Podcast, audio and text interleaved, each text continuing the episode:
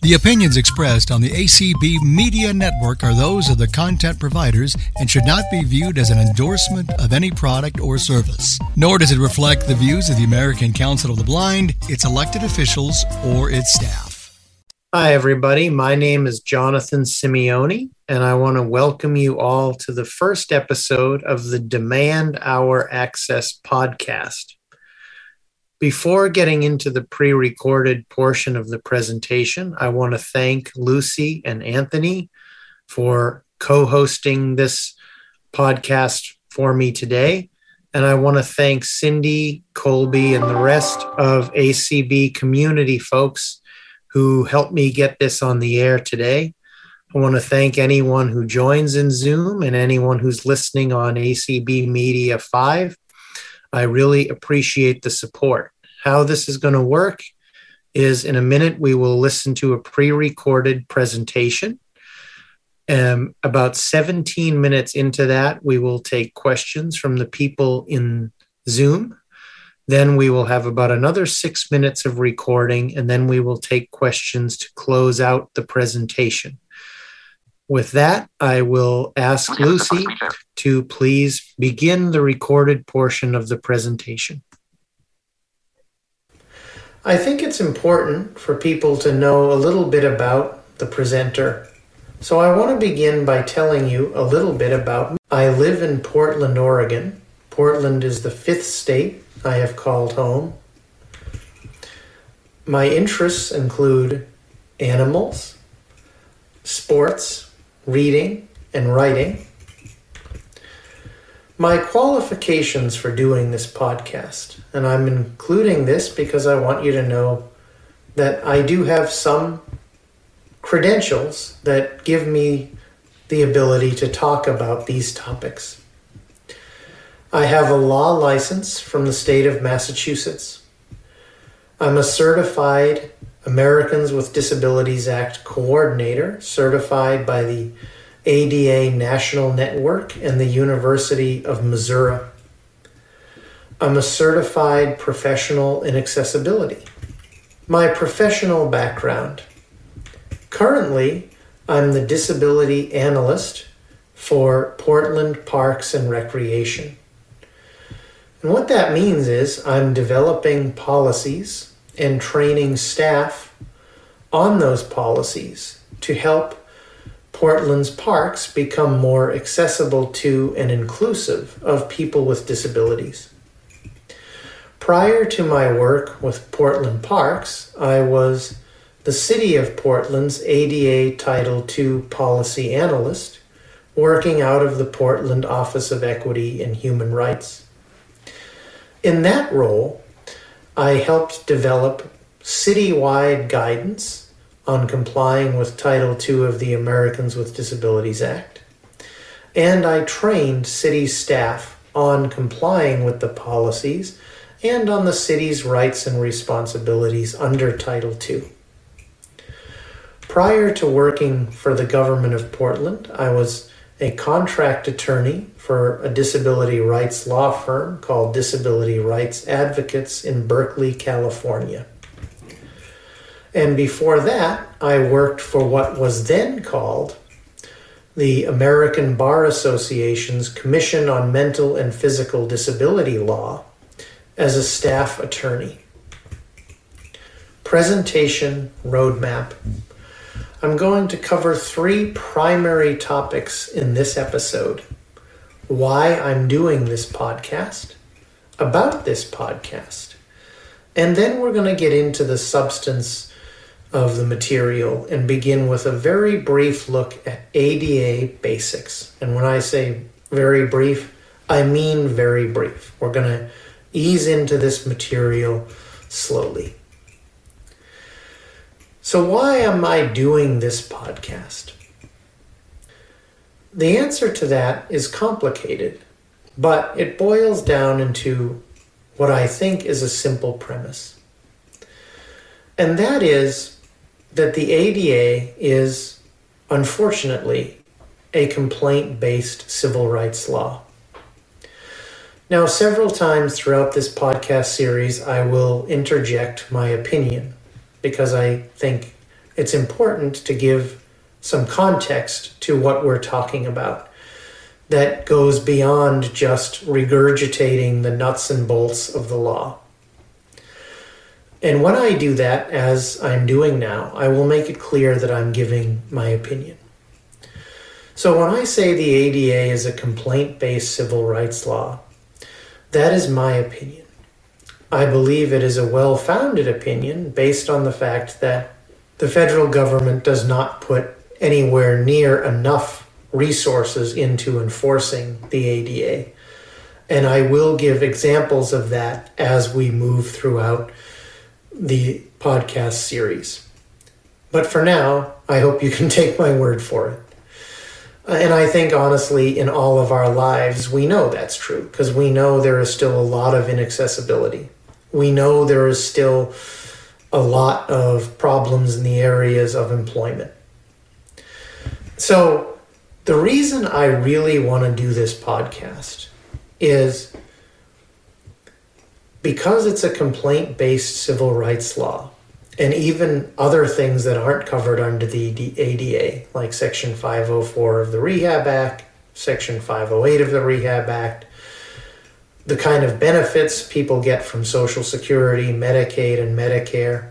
All of that depends on our ability to advocate for ourselves as individuals. But the most important point I want to leave folks with here is that every individual victory that we achieve by filing a complaint, raising an issue with someone, explaining an accessibility challenge that we face, makes things better for all of us.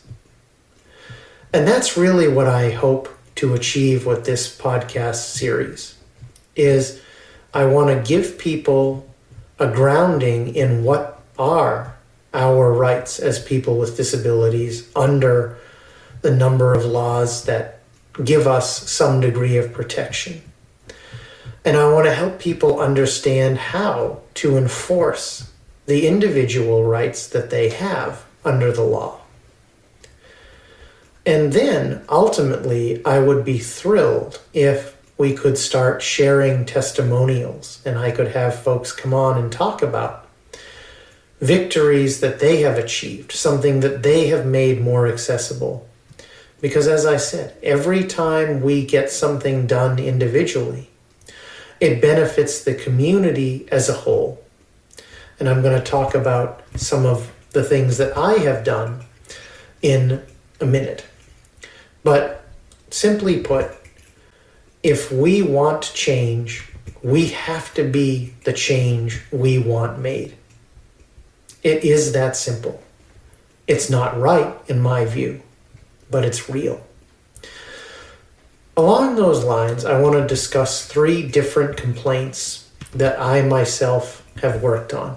And I've chosen these because they address three different areas of complaining and accessing rights. The first one I want to talk about is against my garbage and recycling company, Waste Management. For a long time, I had difficulty paying my bill online. A few months ago, it became almost impossible. It was very, very difficult and incredibly inconveniencing. Knowing that Waste Management is a billion dollar company and that they have been subject to the law for a long time, decades. I went to them and I explained the situation and I told them in very direct terms that if I didn't have a response from them on how it was going to be fixed by a certain period of time, that I would file a complaint with the Department of Justice against Waste Management. And I'm happy to report that they called me back within days. And the payment process is substantially more accessible than it was when I started this process. There still are some things that I'm going to be ironing out with them, but we're in a much better place. And anyone who is a customer of waste management is benefiting from the changes that have been made and will benefit even more when the changes are fully done. The second issue I want to talk about is a complaint I made against my student loan provider, Nelnet. Nelnet, as a direct recipient of federal money and a partner with the Department of Education on administering student loan access, is covered by Section 508 of the Rehabilitation Act. And we're going to get into more specifics about 508 in a future episode.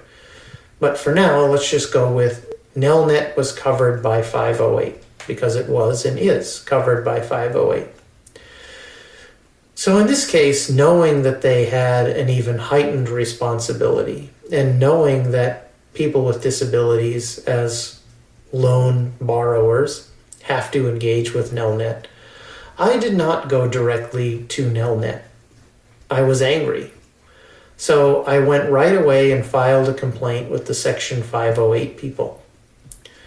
Within a matter of days, I heard from Nelnet and I walked them through the problems.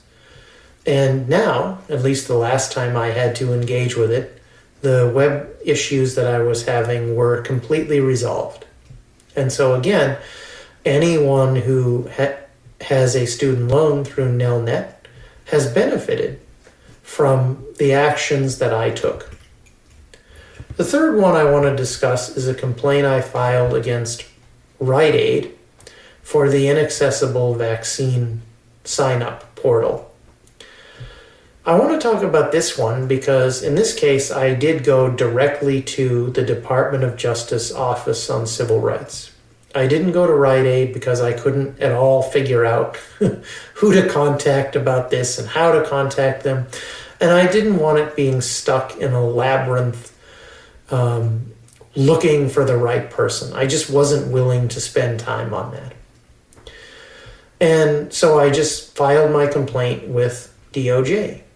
Some of you may have heard that DOJ has settled a number of complaints against vaccine portal inaccessibility with different entities. And Rite Aid is one of them. As a part of that, I did not participate other than I filed my complaint. They didn't take any other testimony from me. I didn't speak with Rite Aid individually. But eventually, it was fixed. And the reason it was fixed is because probably a lot of other people besides me filed, and some folks probably filed before me, which is why all I did was give additional information and I got to be done with it. I didn't have to continue negotiating. And that made me really happy because even though I know how to do these things and I think they're important, I'd rather not spend my life doing them. Now we're going to talk a little bit about this podcast. As I've said before, we're going to cover several aspects of disability law. We're going to begin with the Americans with Disabilities Act of 1990. We're also going to cover sections 504 and 508 of the Rehabilitation Act. We're also going to cover the Web Content Accessibility Guidelines, WCAG. WCAG is not a law, but it has been largely adopted by Section 508 and it is looked to by the courts for what does and doesn't constitute accessible web content. So we're going to go there as well. We are also going to look at different benefits processes like Social Security, Medicare, Medicaid. But I want to be very clear this is not my podcast. Just as making change is our job, this is our podcast. And so the order of things will be determined by community feedback and what folks think they should hear about next. So I want to be very clear about that. Any questions or comments, anything you'd like to see covered on this podcast, I want to hear from you. And in a little bit, there will be information as to how you can be in touch with me the beginning focus on this podcast is going to be the ADA, and specifically, it's going to be Title II of the ADA. And we're going to give examples as to why that is in a few minutes. For now, let's talk about how this will work. There is a website for this podcast. It is called demandouraccess.com. That is demandouraccess.com. I chose that website name because we do have to demand our access. Whether we want to or not, that's the reality and when you have complaint based civil rights laws. We have to demand our access. Now, what constitutes a demand made by me may be different than what constitutes a demand made by you. But the fact is, we have to advocate for our access. And every time we do, things are better for all of us. That's why I added the our access. These podcasts will be recorded in Zoom through ACB Community every other Saturday at 2 p.m. Eastern. In the beginning of the podcast, I will give an introduction and then we will move into a pre recorded presentation. What you are listening to right now is the pre recorded presentation for this episode.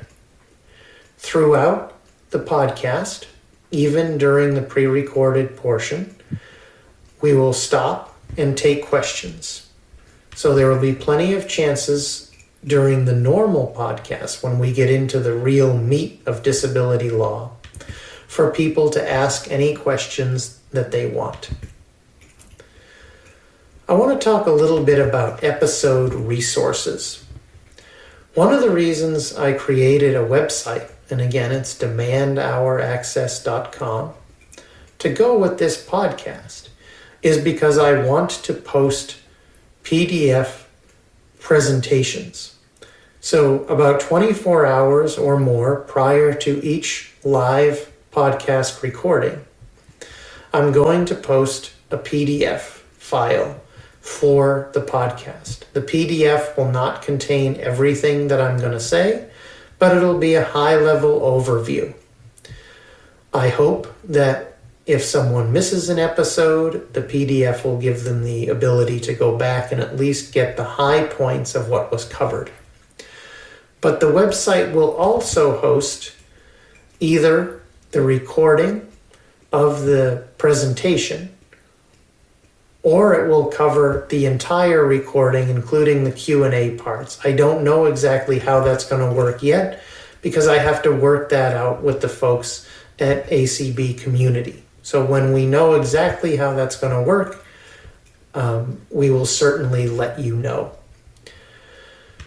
On the website, and the website is only about a week old, so it is very much in its early development.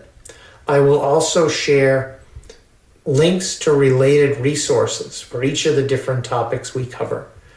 And I may, as I deem it necessary, share information that may go beyond the scope of what we're recording.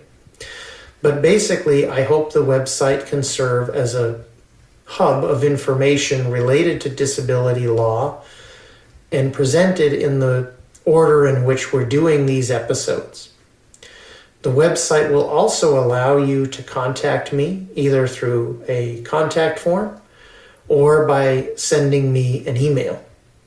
Again, you will have access to all kinds of resources through the website. Now I'm going to stop and see if there are any questions at this time.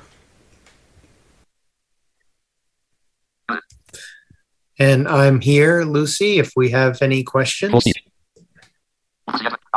All right, let me see here.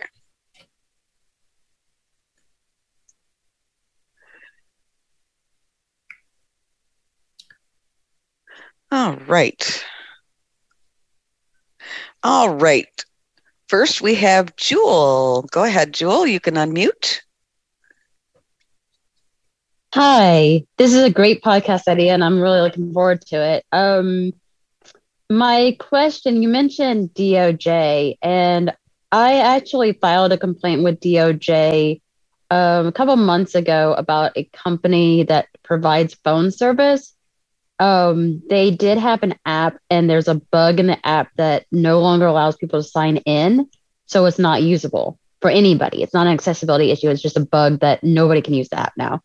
But the only other way to access the payment system is through their website. And when you go into their website, the button for um, put to make the payment um, and also for the auto pay is not only not like it's not labeled it's you know it's not labeled for screen reader but it doesn't even show it with a screen reader so like the only way i was able to pay my bill was with sighted assistance and i filed with the doj and they told me this is you know basically they said this is not important enough there's no other complaints we're not doing anything about it so what do you suggest that this, you know, am I should I just wait until other complaints happen? Is there going to be another complaints? I don't see anything happening with it. I got a site assistance, I did auto pay, but if I want to stop my auto pay, my only way to do that is through my bank and you know refusing payment to that um, company. So, so I don't know what to do. So we're going to cover filing a complaint in another episode. Um, and when we do that, I'm actually going to walk through filling out the form mm-hmm. and what I include, why I include it. Um, but just as a very brief look at this, first of all, I'm surprised that they said that. Um, I know they are very understaffed, they don't take a lot of these things. And so the better the complaint is from a technical standpoint, the more information it has, the more likely they are to pursue it. Um, again, I, I, don't agree with that, but you know, funding ADA compliance has not been uh, enough of a priority. There are things we can do to get their attention. I would look at putting in if you have access to um, an automated testing tool and you can demonstrate that there are violations of code as far as violations of the web content accessibility guidelines. I would look at that. But the reality of it is, we need more complaints on all of these issues. It's it's how we get their attention. So I thank you for filing your complaint. I'm sorry you had that experience. And I hope as this series goes on, we can give people more information about how to file the kinds of complaints that they are typically likely to act on. I will say that um, I have brought up issues that they have not been interested in myself, um, but I've also been able to get them to take a look at things as well. Um, so thank, thank you. you. for your question. Uh, do we have any other questions, Lucy? Yes, Dawn, go ahead and unmute. Okay, I've got a few questions. So, um, first of all, um, where can I get electronic copies of these laws and these sections of laws? Are you going to be covering that also? Um, I'm not a lawyer, so I is this going to be in layman's terms because I have no idea. Oh yeah. Are you going to be talking about? I forget exactly what it is, but I know the DOJ was talking about the um, some federal uh, web accessibility guide. It's not. It's not. what. It's not WCAG, but it's it's some sort of web content accessibility act. I can't remember exactly what it is. Don't ask. Um, and uh, also, okay, so companies laws, and also, what about? Um, are you gonna like? How can I get access to copies of these laws too? And I think there was one other question, but I cannot remember what the heck it is at this at this stage right now. I'm kind of overwhelmed. so when I go through the substance of the law, I will always give the law, the section of the law. Okay. Um, and I will provide the numbers. A simple Google search will pull up the text. Okay. Um, and I'm also going to, as I said, use the Demand Our Access website okay. post resources. There is a, a PDF up mm-hmm. of this presentation on the website now. Um, it doesn't have a lot of links in it yet because this presentation itself was not, uh, you know, we're just giving the basics of the podcast right now. But in the next episode and in ep- subsequent episodes when we get into the nuts and bolts of the law. Yes, there will be links. I hope that I explain them well enough um, to be understood. If I don't, I would I really welcome people's feedback. I'm I can handle criticism. Uh, I want this to be a valuable community resource. So please, uh, as we move through the series, let me know. And thank you for your question, um, Dawn. Uh, real quick, too, also, um, how could you say, because I'm one of those people that I like to be nice first when I do stuff, and I don't like to play that card right away. So, how would I possibly say something about, you know, like kind of nicely but firmly demand? Because I don't know if I would even have the resources or access to file a complaint with DOJ, or, you know, maybe that might not be the step for me, but how can I possibly demand in a nice but firm tone that this is what I need, this is what the issue is, and if you don't do this, then this is what's going to, then this is what I'm going to have to be forced to do. so, uh, so I hope as we go through this process that filing a complaint will not seem as scary and overwhelming as it does to folks now. So I yeah. want to start with that. Um, and I am going to, I didn't mention this, but I should. I am going to, when we get that far, I'm going to put sample complaints on the website. Okay. Um, so even so, just for companies too, if I file a complaint yeah, with a company directly and say, hey, this is what yeah. needs to happen if this is what so, needs to happen so we will get to Title Three is what co- what covers companies. The law oh. calls it places of public accommodation. We okay. will absolutely cover that. Um, and so, but as far as the general question, I wish that people didn't have to resort to this. I do. Yeah. I, I wish the law was person. More, I don't like doing that. Right. I wish the law was more enforced by the government. I wish people were voluntarily complying in much higher numbers than they are. Um, but that's not the world we live in. And I hope over time people will feel more confident about how to file complaints and also how to bring an issue to a company or to a government before it gets that far. Um, oh. As I as I talked about in my earlier in the recorded portion, um, I did you know in the in the in the instance of waste management i didn't go to the department of justice first i gave them an opportunity um, so you don't always have to do that but we'll cover that in future episodes and thank you for your question lucy thank do we have anything else all right let's see no other hands right now. All right. So we have about six minutes of recorded presentation left. So I will mute myself and you can play that, and then we'll take more questions. Thank you.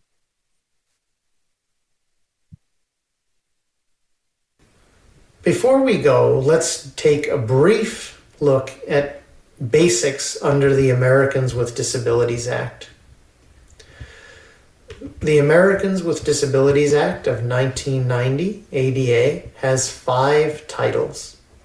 Title 1 addresses the employment of people with disabilities. Title II primarily covers access to the activities, programs, and services offered by state and local governments. Title III applies to places of public accommodation.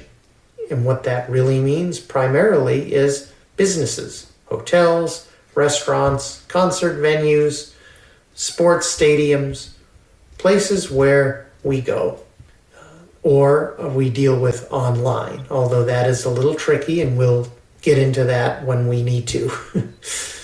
Title 4 of the ADA deals with telecommunications. We aren't going to talk a lot about Title 4, but the most important part of Title 4 was the establishment of the relay service that folks who are deaf or hard of hearing can use to make text based phone calls. Title 5 of the ADA deals with what it calls miscellaneous provisions. And we aren't going to spend a lot of time on Title 5. Instead, I will talk about it as necessary um, when we move throughout the different podcast topics. Now let's briefly look at what's coming up in the next episode of this podcast. We're going to start by focusing on Title II of the ADA, which again primarily applies to the activities, programs, and services of state and local governments. The next episode is going to focus on the primary responsibilities of the state and local governments to people with disabilities. So, we're going to be discussing when a, a covered entity has to appoint an ADA coordinator. We're going to discuss the notice of rights. So each entity has to notify the public of their rights under Title II of the ADA. We're going to discuss the grievance or complaint procedure. Each entity is supposed to establish, publish, and then follow a grievance procedure that allows us to complain when things are not working the way they should under the law and we are not getting accessible services. We're also going to discuss the self evaluation, which, in very simple terms, is an assessment of the activities, programs, and services of a local government to find out whether or not they are accessible and when they are not, and access can be achieved through what the law calls programmatic access. The self evaluation should identify the steps that will be taken to achieve programmatic access. And again, we'll have a lot more on this in the next episode. And the final main topic of our next meeting will be the transition plan. In its simplest form, the transition plan is a public schedule of barrier removal that tells the public when physical barriers that have to be removed to achieve programmatic access will be removed. And to step out of legalese and hopefully make that more understandable, I'll give a brief example. So let's say a city has a lot of meetings in an old meeting hall that is not accessible to people who use mobility devices like wheelchairs and scooters. The self evaluation was supposed to identify those inaccessibilities. And if there is no other way to provide access to those meetings, the transition plan would schedule the removal of the barriers that prevent access. So, for example, the transition plan might say, we're going to install an elevator to the second floor in this year we're going to install an accessible restroom in that year. And so that is a very brief look at what is coming up in the next episode. By way of reminder, the next episode will be Saturday, December 17th at 2 p.m. Eastern. The folks with the ACB community will be giving the Zoom information and more information as it becomes available about that episode. And the information will be published to the Demand Our Access website. So you, you'll be able to find out more about the episode in both places. And again, the PDF to accompany the next episode will be put on the website 24 hours prior to the recording of the podcast. With that, I will end the recorded portion of this presentation and we will see if we have any questions. So thank you again, Lucy, and I'm back uh, to see if we have any more questions. Let's see. Anybody with any questions, raise your hand.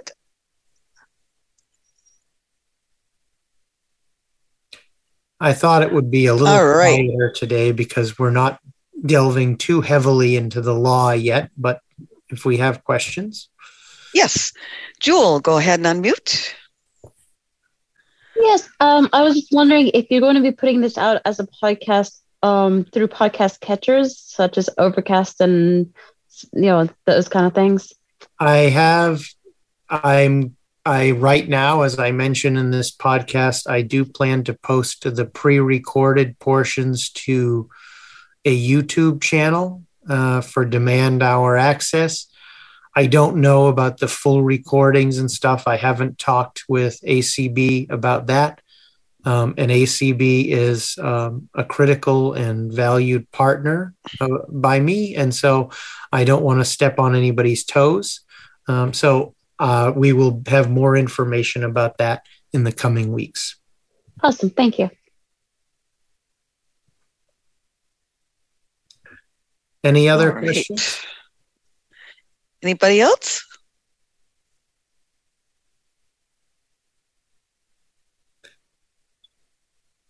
All right. Well, I I thank everyone for coming. I hope you can visit demandouraccess.com. If you have any feedback, please fill out the contact form that is on Demand Access. Um, and you can also email me at jonathan at demandouraccess.com.